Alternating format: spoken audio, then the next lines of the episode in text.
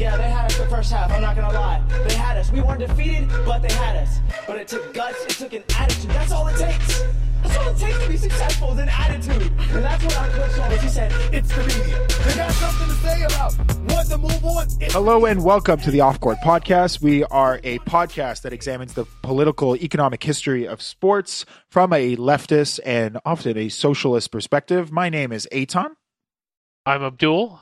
Um, we're here for part two of our Pat Tillman discussion. Um, we won't start with another um, Francis Fukuyama rant or uh, a dive into the goat-throwing sport in Afghanistan, which, by the way, we might do a fucking episode on, as we mentioned in the past uh, episode. We're going to be going into the second half of Pat Tillman's um, enlistment, um, uh, or sorry, the second half of Pat Tillman's story, which addresses his enlistment in the Army, Um, his experiences in the Iraq War, his eventual uh, deployment into Afghanistan, where he was killed by friendly fire, um, and then the cover-up of his death. By the way, based, or murdered, based, um, based on your we, view. Yeah, we were going to discuss that. Um, he basically was like the first like "don't fuck with cats" um, phenomenon on the internet, where people were trying to cover like why Pat Tillman was killed so abruptly and why the Army was covering it up. You know, maybe they were a bit misdirected to try and specifically just see if it was murder. But yeah, people were people's intentions were good. We we go a lot into uh, Pat's background, by the way, and sort of the history of Afghanistan in the previous episode. So if you're going to listen to this episode, it is crucial that you listen to part one. Um, we're basically fucking going through the odyssey of Pat Tillman. Um, somebody needs to make a movie out of this. Um, so yeah, it's at this time, right after nine eleven and right after, quote unquote, the U S defeats Afghanistan over nine eleven, that uh, the Iraq War happens for some reason. Um, it's in two thousand two that Pat actually plays his last game with the Cardinals.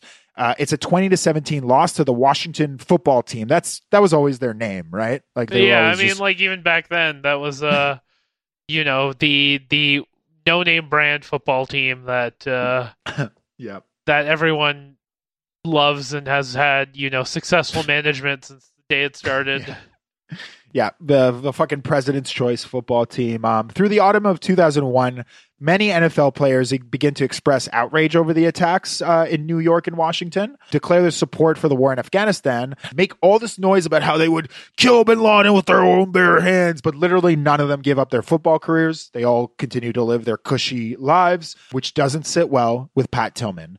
Given the enormity of what happened on nine eleven, he felt he should do more than issue empty pronouncements. Shortly after this, Pat and his brother Kevin, who actually had like a small career in minor baseball at the time, began discussing joining the Army. In a computer-type diary entry about his enlistment, which he called Decision, the first The Decision, Pat explains philosophy and life with lots of detail. Taking One my lot- talents to couple. um. I'm taking my fucking, yeah, I'm taking my talents to Operation Enduring Freedom. Oh, God. Um, but uh, this this quote from the, the diary entry really struck me for our discussion.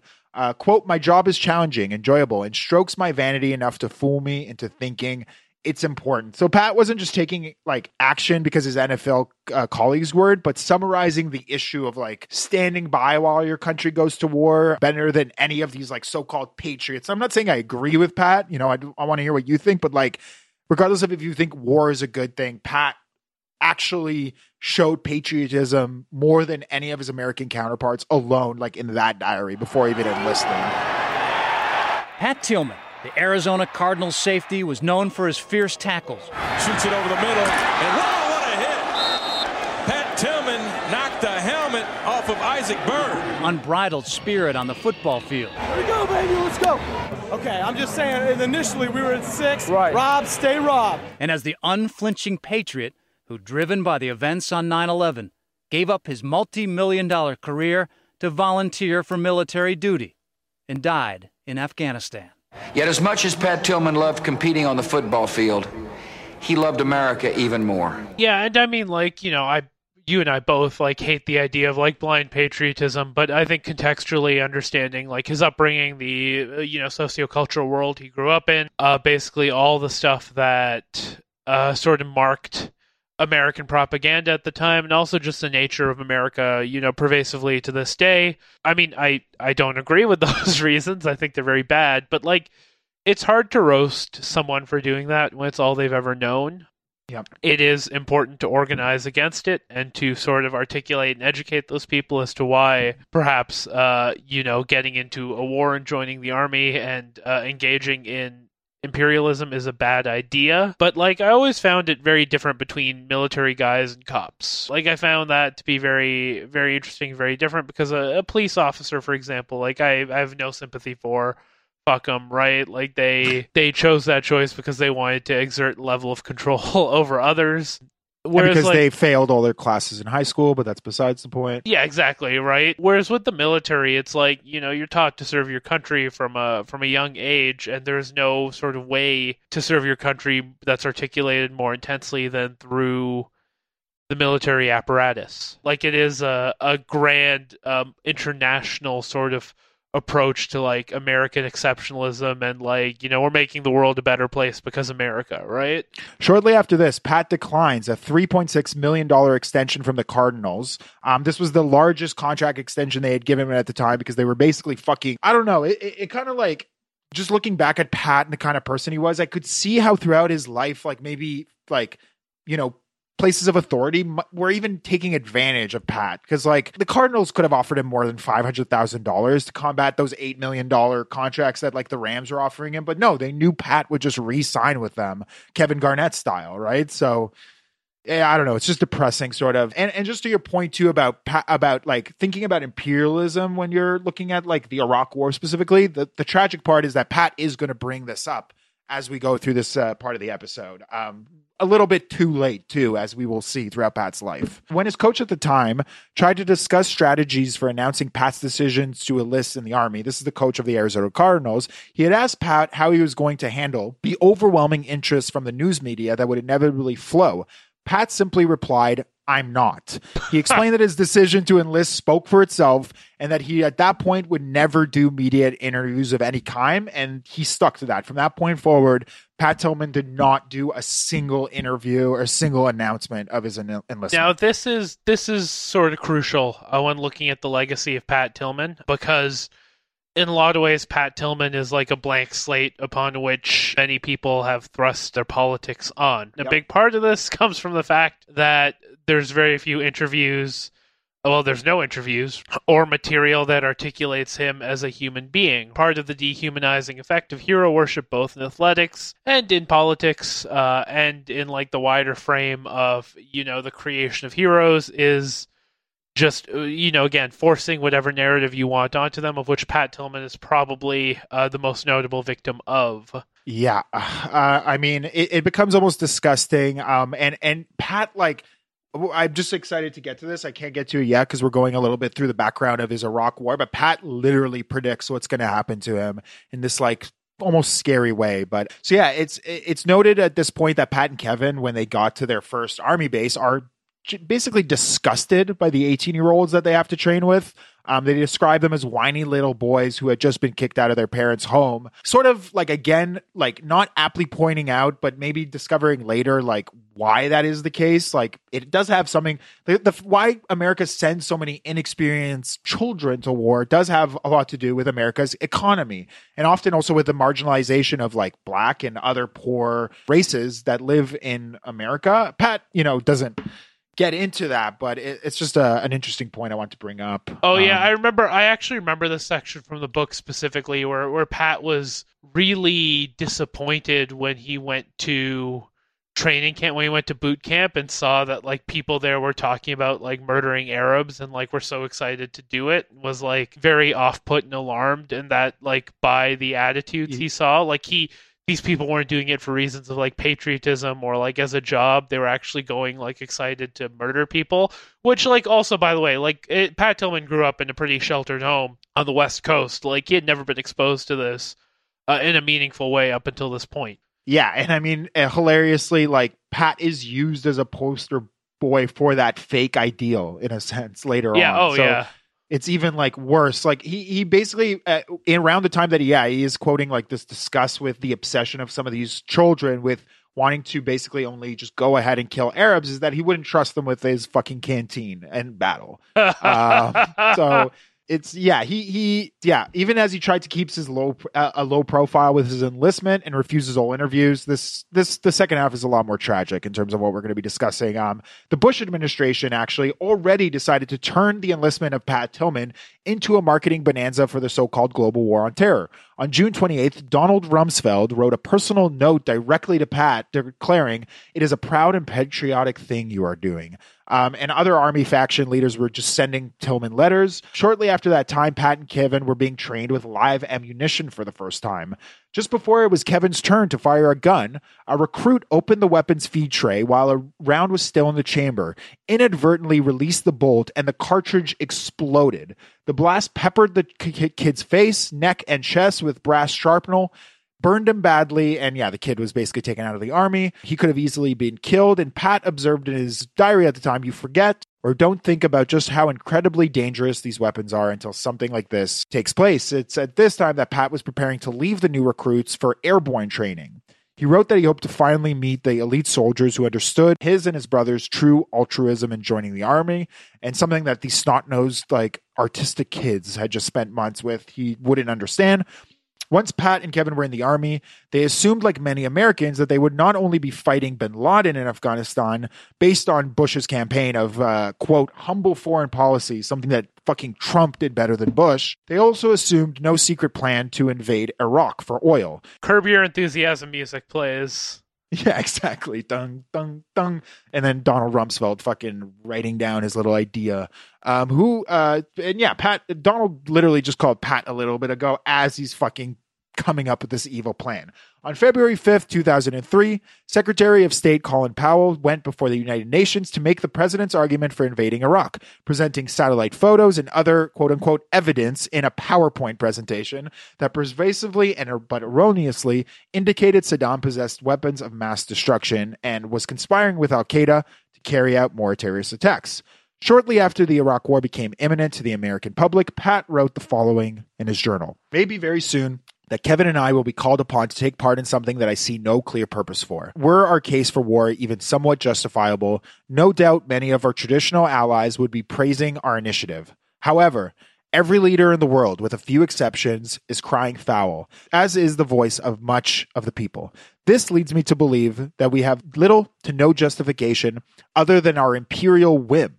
My hope is that decisions are being made with the same good faith Kevin and I aim to display. I hope this war is about more than oil, money, and power, but I doubt that it is." Like, would you ever expect a macho football player to acknowledge that? And, like, this one actually enlisted in the fucking army to acknowledge that.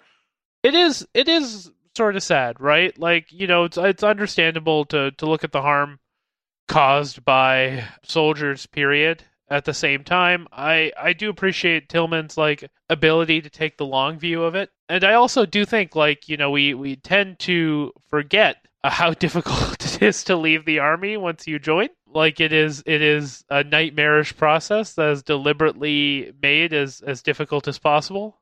Uh, yeah, I mean, the words honorable discharge alone just explain how, like, there you to leave the army, there has to be some kind of positive and, like, work accomplished context to it that otherwise is not honorable. It's frowned upon greatly, and awards are, like, dismissed based on this. So that alone, and the fact that, as we will see, Pat is awarded after his death uh, a uh, the Silver Medal of Honor, is just, yeah, our army politics are just fucked, as we're going to go through. It's actually around this time, too, just to go on a quick uh, tangent, that um, Pat is listening to an army radio communicating about a fight that he wasn't deployed for, and it was announced that his friend from a base had been badly wounded in that battle. Pat wrote of his wounded teammate when the news of the casualties arrived, quote, "He was actually born in Mexico and came forth with his, with his family as a boy. Not exactly the story some folks think of when they bitch about all those, quote, foreigners coming over. Bravo, Manuel. You not only do your family and friends and fellow soldiers proud, you symbolize the men uh, this country was built by." So he's, like, yeah, patriotic woke king before anybody and, like, the right even tries to be, like, this woke about, like, patriotism. Like, he he is kind of, like, the poster boy for, like, neo-conservatism in a, in a in a sense, but he doesn't even know it at the time. And conservatives at the time don't even understand how they can develop their politics into the twenty-first century to be a bit more, you know, applicable to like society, a society that wants socialism and diversity and whatnot, you know? And it's also like, I think, again, like transformation is a process, uh, you know, like, like compare from where he started to where he is even at this point, right? It's super, it is super interesting. It's, uh, it's like very, like, thank goodness he kept a diary, you know, that sort of tracks it. Stuff like yeah. that, because there's a lot sort of within there that sort of demonstrates the way people change over time, right? Transformation is not an immediate process. And I think like that's probably my biggest way takeaway from Pat Tillman is he he represents something that pretty much any person can come to given the right education, circumstances, and, you know, relationship to the world. Like no one is beyond uh, is beyond salvaging except for cops. He's uh, become a symbol of all those American soldiers who have sacrificed their lives in Iraq and Afghanistan. But now, these letters to his wife Marie and his personal journal, seen publicly here for the first time, reveal that in the year leading to his death, he'd come to have serious doubts about the way America was fighting its war on terror. My life at this point is relatively easy. My job is challenging, enjoyable, and strokes my vanity enough to fool me into thinking it's important. Tillman's wife turned the journals over to John Krakauer, the best-selling author, who has written a book piecing together Tillman's tragic story. Who does this? Who takes a perfectly perfect life and ruins it? A perfectly happy wife and marriage and jeopardizes it? Ah!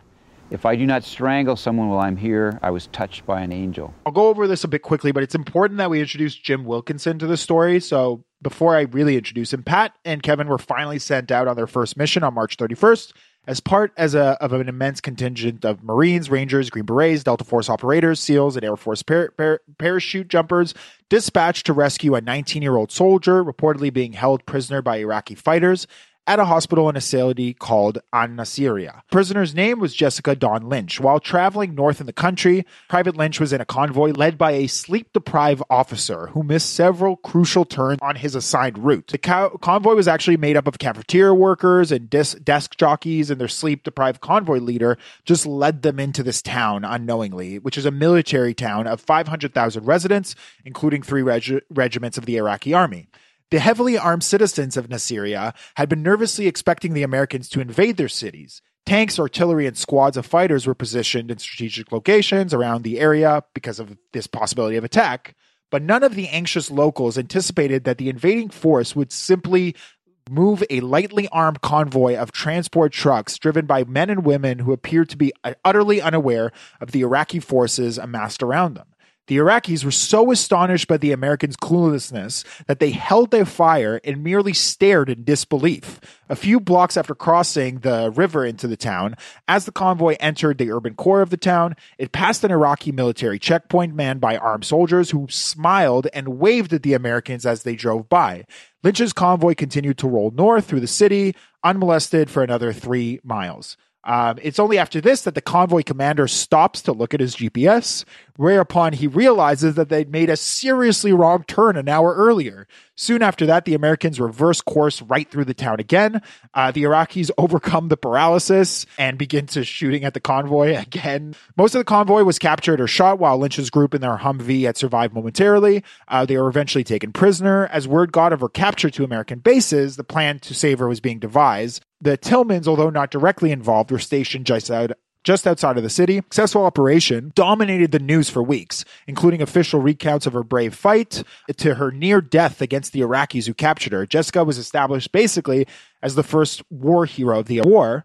The details of the incident did provide like a riveting story. What was being reported anyways was that a petite blonde supply clerk from a flea-speck brug in West Virginia was ambushed in Iraq and fearlessly mowed down masked terrorists with her M sixteen until she ran out of ammo, whereupon she is shot, stabbed, captured, and tortured and raped before ba- finally being snatched from the barbaric Iraqi captors during a daring raid by American commandos. But in reality, Lynch's ordeal was extremely embellished. Much of the rest was invented uh, um, from basically nothing. Her rifle during the battle was actually jammed. She hadn't fired a single shot. Although her injury er, injuries had been like pretty bad and life-threatening, they were exclusively the result of the Humvee smashing into another American trailer in the city. Uh, she was never shot. She was never stabbed. She was never tortured or raped. Um, after she'd been transferred to Saddam Hussein General Hospital, her captors actually treated her with kindness and special care. And when the American commandos arrived at the hospital to recu- rescue Lynch, they were met with uh, no significant resistance. And this is where Jim Wilkinson enters the story. Mister Wilkinson first left his mark on the two thousand presidential race in March nineteen ninety-nine, where he helped package and promote the notion that Al Gore claimed to have, quote, invented the internet. Then the Texan popped up to Miami to defend Republican protesters shutting down a recount.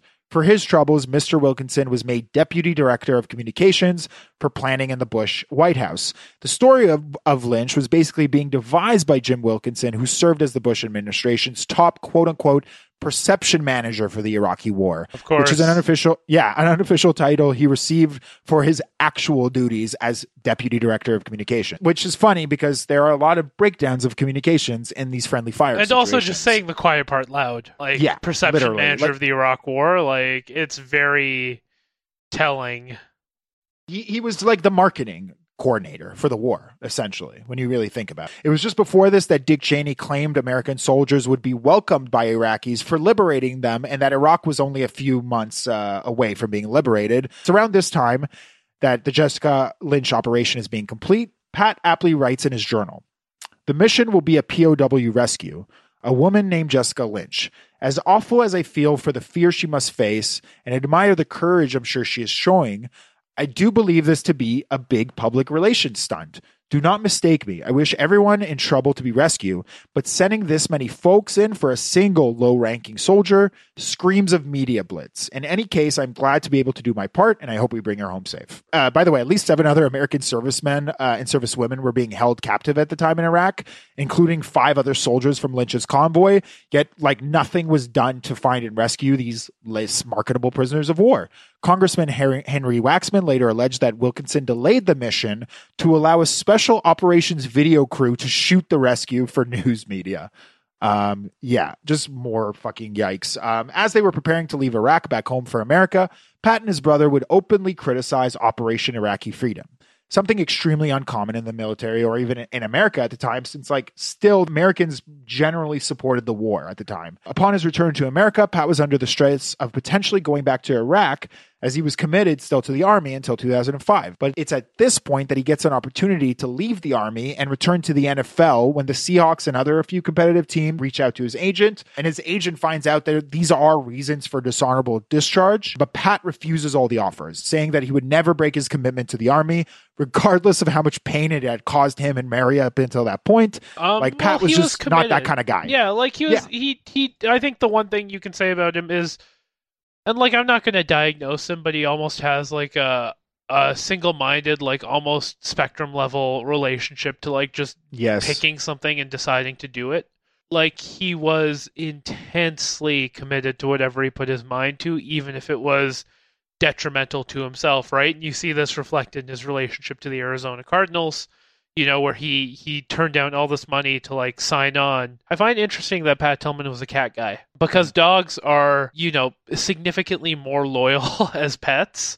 Like, they are right. more similar to Pat Tillman. Like, like Pat was acknowledging the determinism of cats, in a sense, right? Yeah, like, like cats cats will eat you if you die. And I love cats. You know, I have two cats. But, like, cats will eat you once you die. Your dog will sit there and starve until it dies. That's sort of the... the I find it interesting that Pat, like... It, you know, cats exhibit all the qualities that Pat does not. Yeah, you know I mean, like after hearing what he literally wrote in his in his uh, diary, basically like summarizing and theorizing what would happen to him in death is what makes this story so fucking tragic. Yeah, I just I find it fascinating, like him as a psychological figure. You know what I mean? Like his relationship to to the military or you know the Cardinals. Like he is very institutionalized, and I, it comes out in his diary as well, which I'm sure you'll get to, where it's like, even if he acknowledges, I think this is actually true of the military uh, as a whole, right? Even if you acknowledge what the military is doing is wrong, it's also very hard to escape for both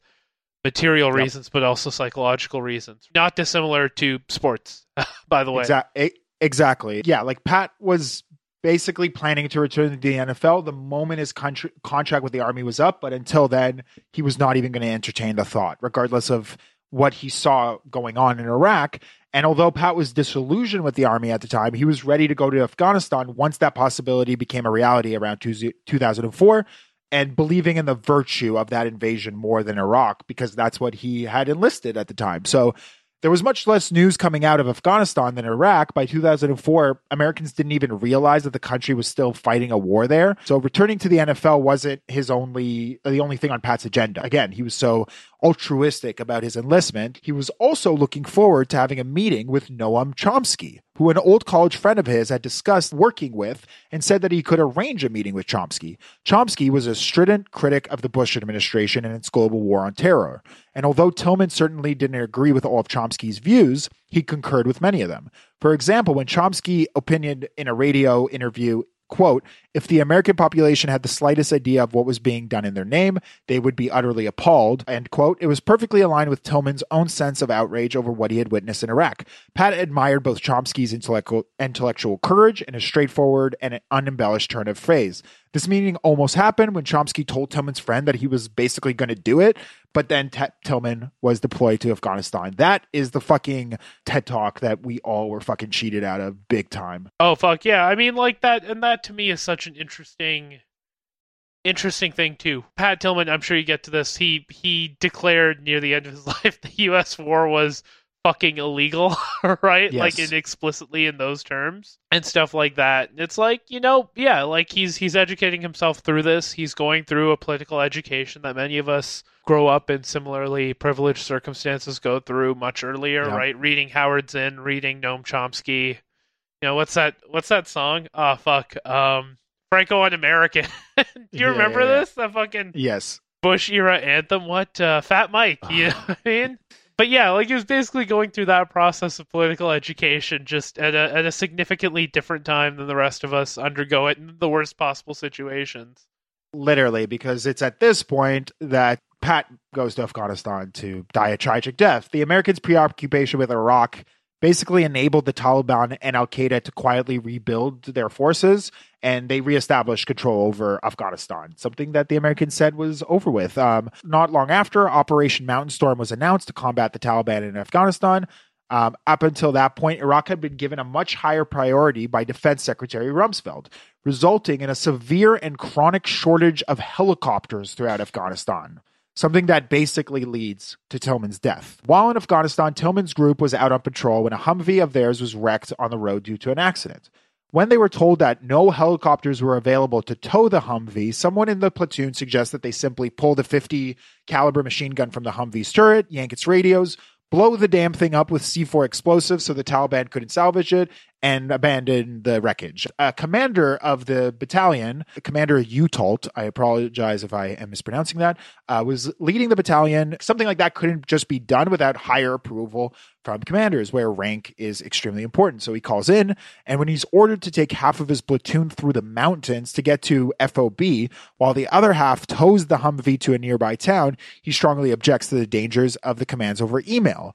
Um, do you think it was one of those, like, I hope this finds you well back and forths, like, like regards and everything until, until they made this decision? Also, fun fact, George Bush was sworn when he was sworn in as president in two thousand one. Uh, this commander was actually the guy chosen to lead the army's procession down Pennsylvania Avenue in the inaugural parade. So it's at this point that the commander's Rangers had to travel through a rough mountain terrain, not meant for vehicles or tanks. The other envoy that they were meeting up with could be seen in the distance and engaging heavily with enemies. They can tell this by the red bullet streaks that are unique to American bullets, meant for adjusting one's shot in the dark. This is when the commander's envoy uh, splits up to get closer to the scene. Splitting up the squad led to less people than needed in some of the groups. One of those was a team that included Pat Tillman, who was assigned together with Private O'Neill, a baby-faced eighteen-year-old who was the youngest, greenest member of the entire unit, and Farhad, an Afghan soldier who would later be misidentified in the in the aftermath. Um, Tillman actually decided... Yeah, of course. I mean, we we only erase the people who aren't going to serve the industrial military complex. Uh, Tillman decides then to volunteer when the units were split up initially, since his brother was potentially in the unit that was being attacked. Tillman, O'Neill, and the twenty-seven-year-old Afghan soldier were waiting together for his brother's unit, expecting it to emerge from the mountain gorge. At that time, several Rangers climb out of a Humvee and gaze up towards Tillman and O'Neill, who were waving to let their buddies know that they were up there and had them covered.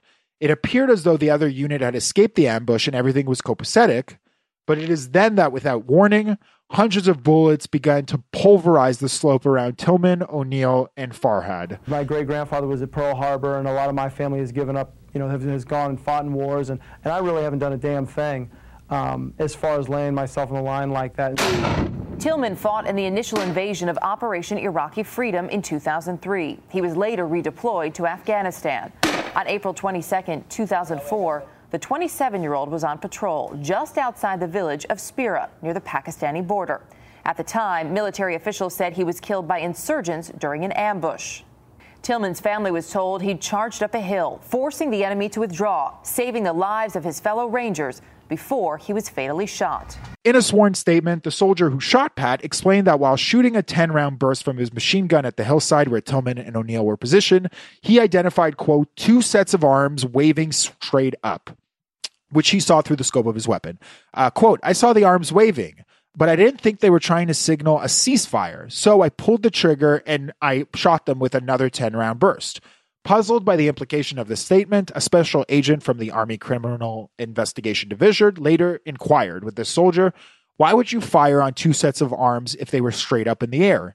This was a third world country, the soldier replied, and they don't have hand and arm signals like we do. It was my perception they were trying to signal to an enemy. Yeah, which is like that. Insane. That, uh, That statement alone from the book, they say, inspired the internet sleuth to figure out if, like, this soldier intentionally killed Tillman. Also because, like, all the bullets were perfectly rounded around his chest and bullet, meaning that he had a good shot on Tillman. I, there was also uh, information came to light afterwards that this guy and Tillman did not have a good relationship. His Tillman's last words yes. were apparently shut up and stop sniveling. Yeah, because this sol- this soldier was one of the smallest soldiers on the on the camp, and actually, I think from what I read in the book, like, would usually get bullied. Tillman would often protect him, but it got to a point where Tillman started also bullying him because this guy was such a pussy.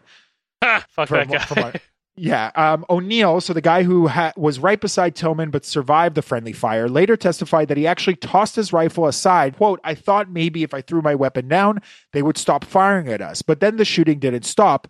So O'Neill flings himself onto the ground and curls into a fetal position.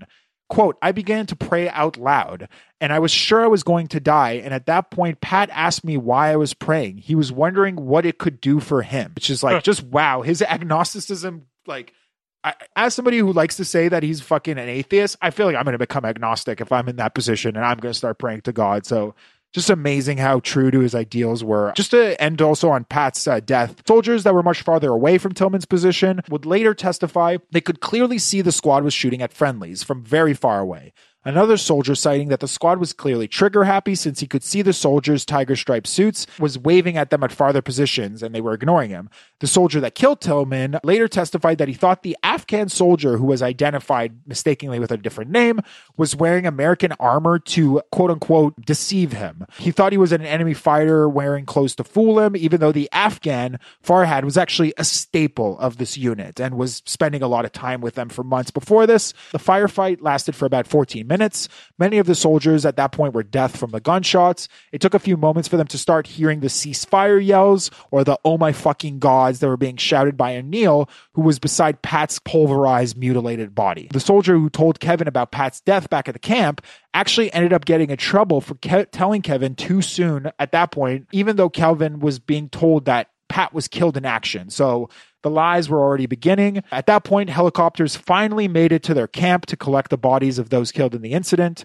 A soldier citing that it was a stark reminder that if a helicopter was available to them during the incident, Pat and Farhad would still be alive. Pat's atheism was a huge point of contention as well.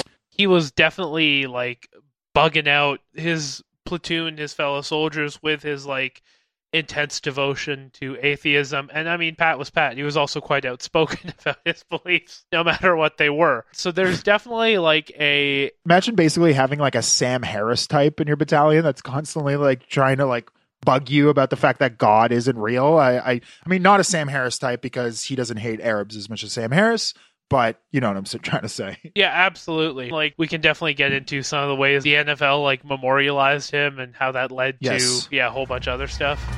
At his funeral, Tillman was awarded a Silver Star, which was approved by Lieutenant General Stanley McChrystal. McChrystal signed the report that said Tillman was killed by enemy fire. This, even as accounts and evidence surfaced showing he was actually killed by friendly fire. About a month after his death, the Army announced Tillman was killed accidentally by his own men. You tell the truth and nothing but Tillman's parents sharply criticized the Army's handling of the incident. They were convinced officials covered up the truth because he'd become one of the most high-profile soldiers in the U S military, and because of the negative effect it could have on recruiting. Pat Tillman loved the game of football. Yet he loved America even more. The Tillman Story, a documentary being released this Friday, chronicles Mary Tillman's, Pat's mother's, crusade to uncover the truth behind her son's death. These days, we are completely bombarded with video content, whether it's a series, movies, or documentaries about, I don't know, Carol Baskin and the Tiger King. That's the best documentary there is, right, guys? Screenworthy tries to cut through all this noise and talk about what it all means from a cultural standpoint and how it affects the future of filmmaking. Hosts Kyle Badanis and the smart Alecky Mind Refinery creative team talk to content creators and filmmakers about the state of the industry while diving deep into noteworthy projects that arrive on your screen. Screenworthy drops every other Tuesday on the Mind Refinery podcast channel, wherever you get your podcasts. So now we get into the aftermath of this. Mary and the Tillman family were informed by visiting soldiers of Pat's death, which was simply described as he was shot in the head and killed in an ambush. The same was being told to Kevin on base, where he was wondering where his brother Pat was. Army investigators on the scene actually immediately ruled a strong possibility of friendly fire.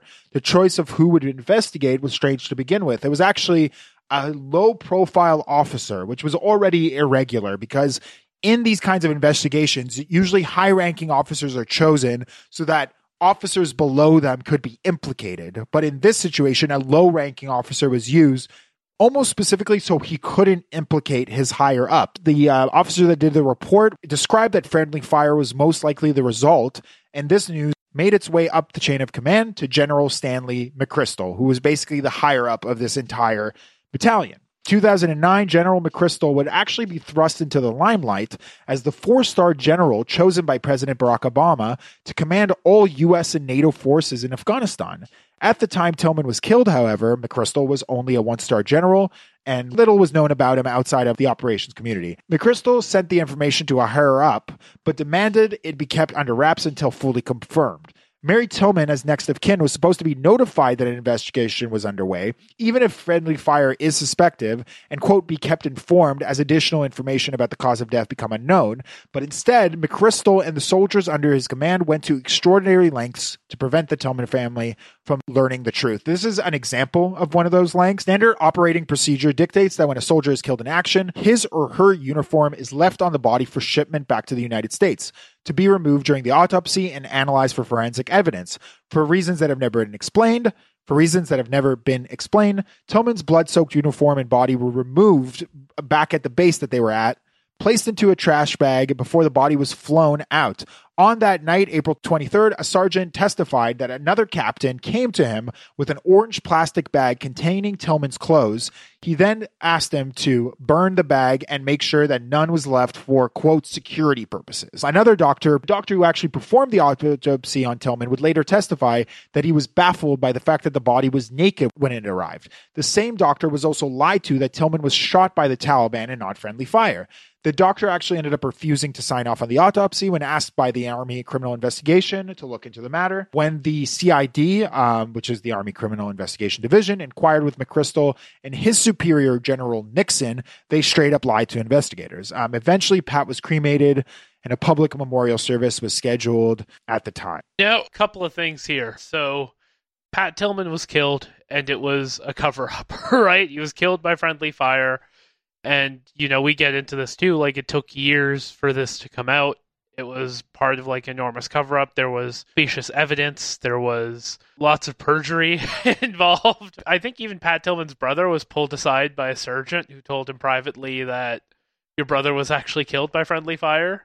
Yeah, from what I, I, I'm seeing in my notes here, yeah, it was like just in passing, he felt guilty at the time. And, and it was boiling up. Like that battalion that Kevin was still with was ta- essentially talking behind his back that like, what's going to happen when we're all drunk and we accidentally tell this to Kevin? So yeah, like his his own fellow soldiers were having to lie to him. And, and this uh, General McChrystal, I have to say, does award Pat with the silver medal. He signs off on this, but actually warns President Bush Uh, before President Bush plans to eulogize Tillman at the annual White House Correspondents' Dinner, that the actual cause of Tillman's death might have been withheld from the speechwriters. And then later, McChrystal would use that as evidence that he never meant to cover up the, the death, that he always like knew that it might be this, even though he was clearly covering it up. Like, why was this silver medal even awarded at the time? And then because of all this like covering up, the news at the time was also not reporting the Pat Tillman death as friendly fire. Like essentially the press release of the silver medal didn't report anything about friendly fire. So the nation was thereby kept in the dark about the friendly fire.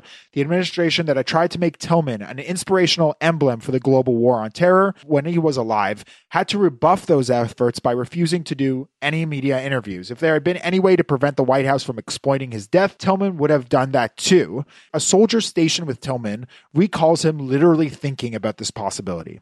Quote, when we were in Baghdad, our cots were next to each other. Lane remembers, Pat and I used to talk at night before we'd rack out.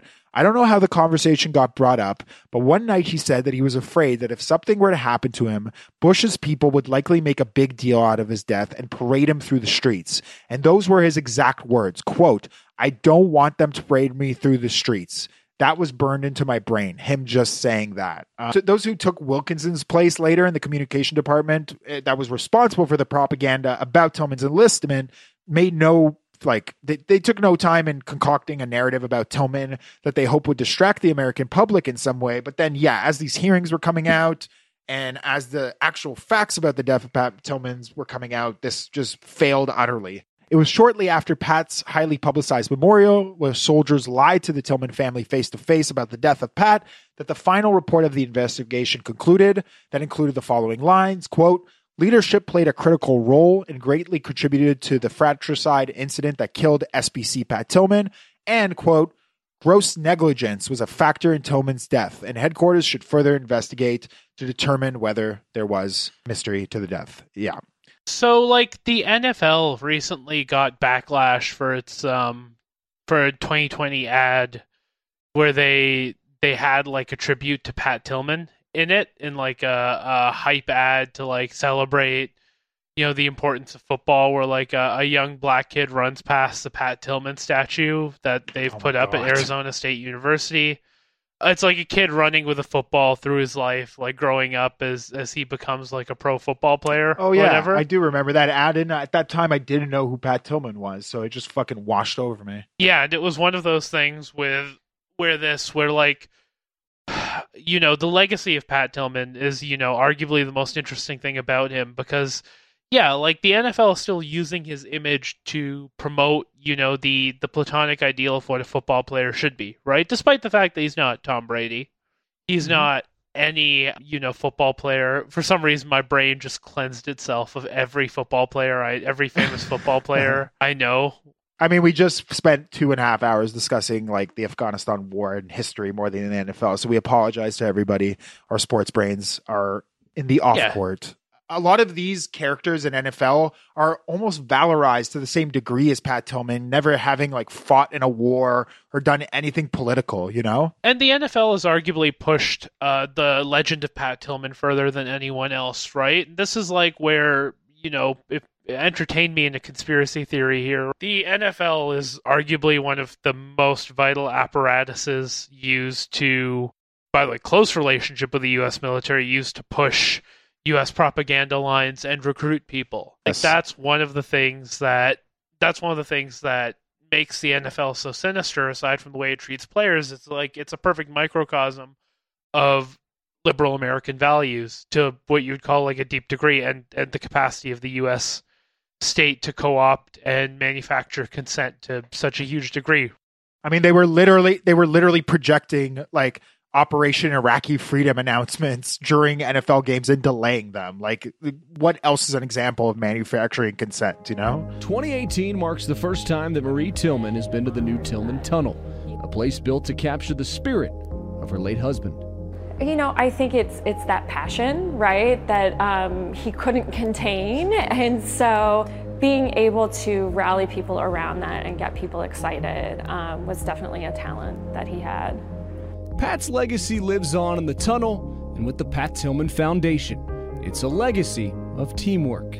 I mean, it's been pretty incredible when I think back to when we started and, you know, all these volunteers coming together to put together what was a memorial run, um, you know, of about a thousand people, and then fast forward to where we are today, selling out, you know, two years in a row with thirty-five thousand. He was a great example of really living life to the fullest and being passionate about what you're doing, and I feel like that has um, continued to play out in my life, you know, sort of like grabbing onto life with both hands. It's a message that Marie tries to harness every day as she balances a new family, raising five kids, and a new chapter.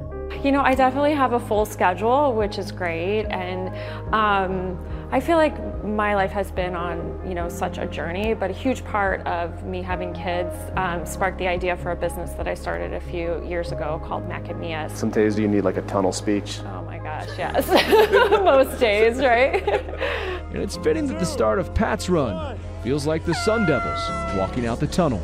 You kind of have a giant Tillman tunnel right before the races, right? I know the start of the race is actually my favorite part of the day. Um, just sort of the anticipation and everybody really excited to, you know, for that buzzer to go off, so. And for Marie, another first. Her first chance to see the Pat Tillman statue in person. My favorite part of all of it is is definitely the quote. Is that a letter to you? Yeah, that was something that he wrote um, prior to joining the military. What do you want people to take away from the statue, seeing the Tillman Tunnel, and running in Pat's run? That continued sort of sense of inspiration that he gives to people and helps them through difficult times in their lives, or when they're faced with a tough decision, or, um, you know, that was the thing that was most striking to me early on after he was killed, and even still are the stories that we hear from people that reach out to say, tell us about the impact that he's made on their life in such a positive way. I'm Mark McClune for Arizona. Yeah, so it's like, you know, of course, the U S military apparatus has a keen interest in perpetuating the myth of Pat Tillman. The best way to do that is through his other profession, right? Aside from being a soldier, which was football. Yeah, it's like, it's such a perfect way to obscure anything about him as a person or any of his like personal qualities that they don't like, because yeah, yeah. I, I, I was going to say, because sometimes his personal qualities would peep their would peek their head in, and like all of these efforts by the U S government would be for naught. Like in the first uh, part of the reopening of the investigation, a general is quoted to say that the family would never be satisfied about like the investigation because they're agno- because they're agnostic. And not having believed in God, they don't have the capacity to accept the horrors of war. So they're just always going to want to keep this investigation going. So even after using Tillman as the poster boy, his own like atheism basically comes to bite them in the ass in in in these fucking the disgusting statements. I just want to read this quote quickly from the lieutenant in question. "Those that are Christians can come to terms with faith. And the fact that there is an afterlife, heaven or whatnot, I'm not really sure what they believe, or how can they even get their heads around death. So in my personal opinion, sir, I don't think they'll ever be satisfied by our investigation." He was also interviewed by E S P N and straight up said that families affected by um, friendly fire have usually let it go because of their connection to Jesus. And the Tillman family lacked this capacity, so they were going to just keep fucking asking questions. Yeah, and it's Yikes. Like one of those things where when you... when you go into it, like, right, like a lot of people both, and, and I'm going to both sides of the debate here, a lot of people both left and right like to to say Pat Tillman wouldn't have wanted this, Pat Tillman wouldn't have done this, right? Like realistically, he didn't do media interviews. We have a diary, we have his family who does have a right to say that, and we have, that's pretty much it, right? In terms of like yes. creating an assertion of like what Pat Tillman would or would not have wanted. All that said, like his his...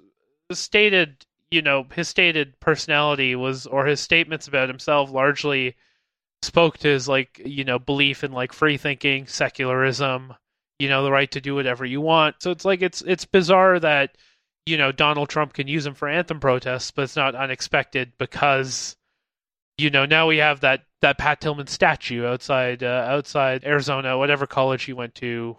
You know, yep. I don't know what college you went to, but like outside their their stadium, a- a- ASU, yeah, A S U, right? The, the where there is a Tillman Foundation running, and there is a scholarship in Tillman's name that the family had started. Yeah, absolutely. Like the family has been put together something for young. I think it's for young athletes, the Tillman Foundation.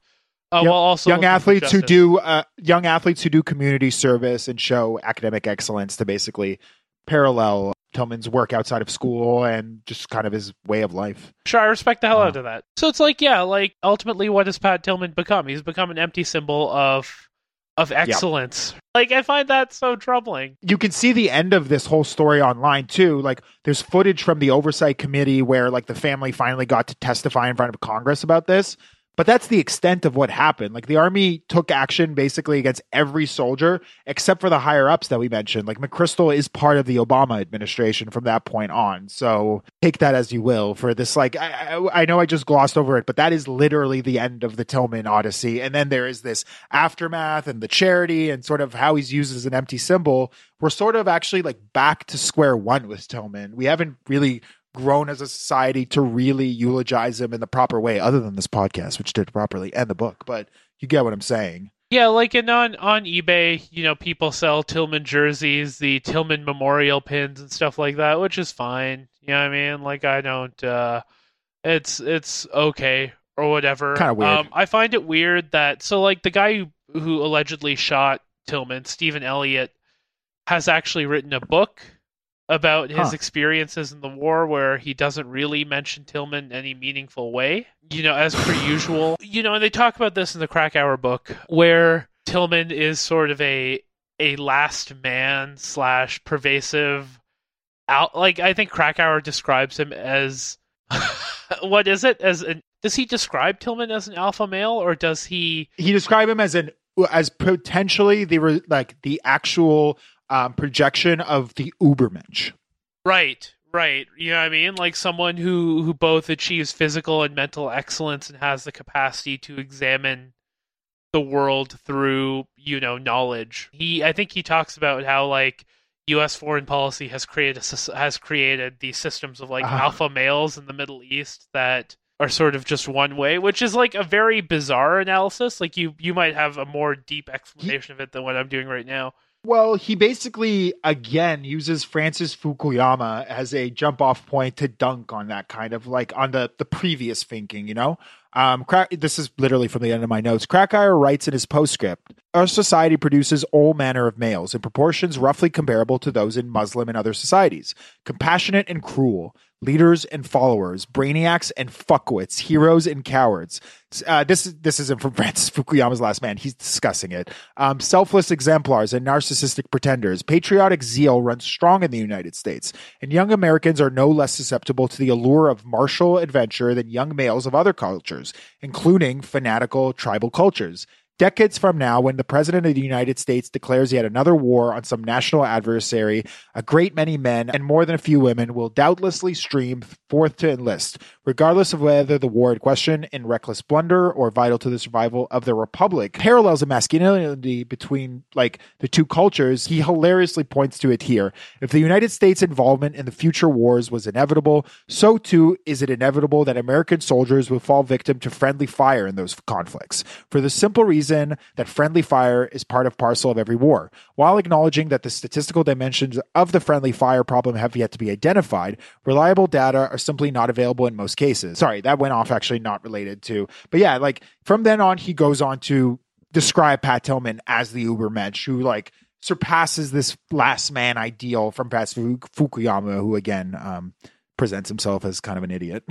Yeah, of course. And like this is the other thing, right? Like so much of, of Pat Tillman's tributes are wrapped up in his sense of loyalty. Like to the to to America, this is the ultimate quality and it's like best exemplified through sports, right? Like it's one of the reasons that the player empowerment era of like basketball has received such backlash, like the James Harden trade, for example. among other things, as like, these guys ain't loyal, right? These hoes, these hoes certainly ain't loyal. These young enlisted soldiers ain't loyal, yeah. Yeah, right? Like, like this is also what made Pat Tillman such, because his loyalty was so clear, right? You're able to yeah. trace that line from his his loyalty to the Cardinals. In his actions, yeah, like exactly. not, not in the diary, not even in the interviews that he refused to do, literally in what he did every day of his yeah, life. Yeah, his loyalty to his country, you know, through his enlistment, his loyalty to his team, through like sticking with them, even through like the Uh, being offered better things elsewhere. Like this idea of, of Pat Tillman as like like this like passive figure that will always sort of be in your corner no matter what. It fucks me up a lot. If he was here right now and find out what happened, what do you think he would feel about the way that his he would, his funerals were treated? He would be so angry. He would be so hurt and furious at what his family's had to suffer at the hands of the army and the government. I mean, you know, he would want to come down and wring someone's neck, for sure. Yeah, and with that, like, we've sort of concluded our episode on the sad saga of Pat Tillman.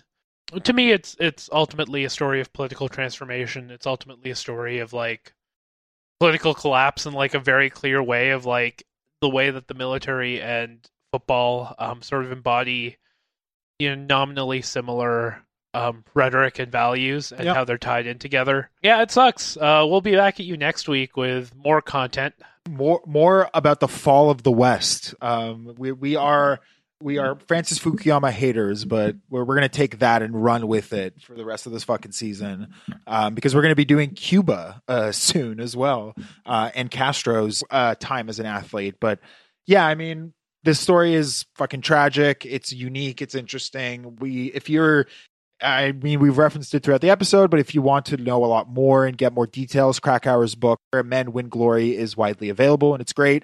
Um, there's also a few Pat Tillman documentaries on YouTube that are fantastic if you want to know more about his career, but um, definitely do that work if you want to know more about Tillman. Yeah, and I highly recommend um, Eyes Left as well if you're interested in learning about mm-hmm. the tensions between, yeah, between the military and social justice, socialism, left-wing issues.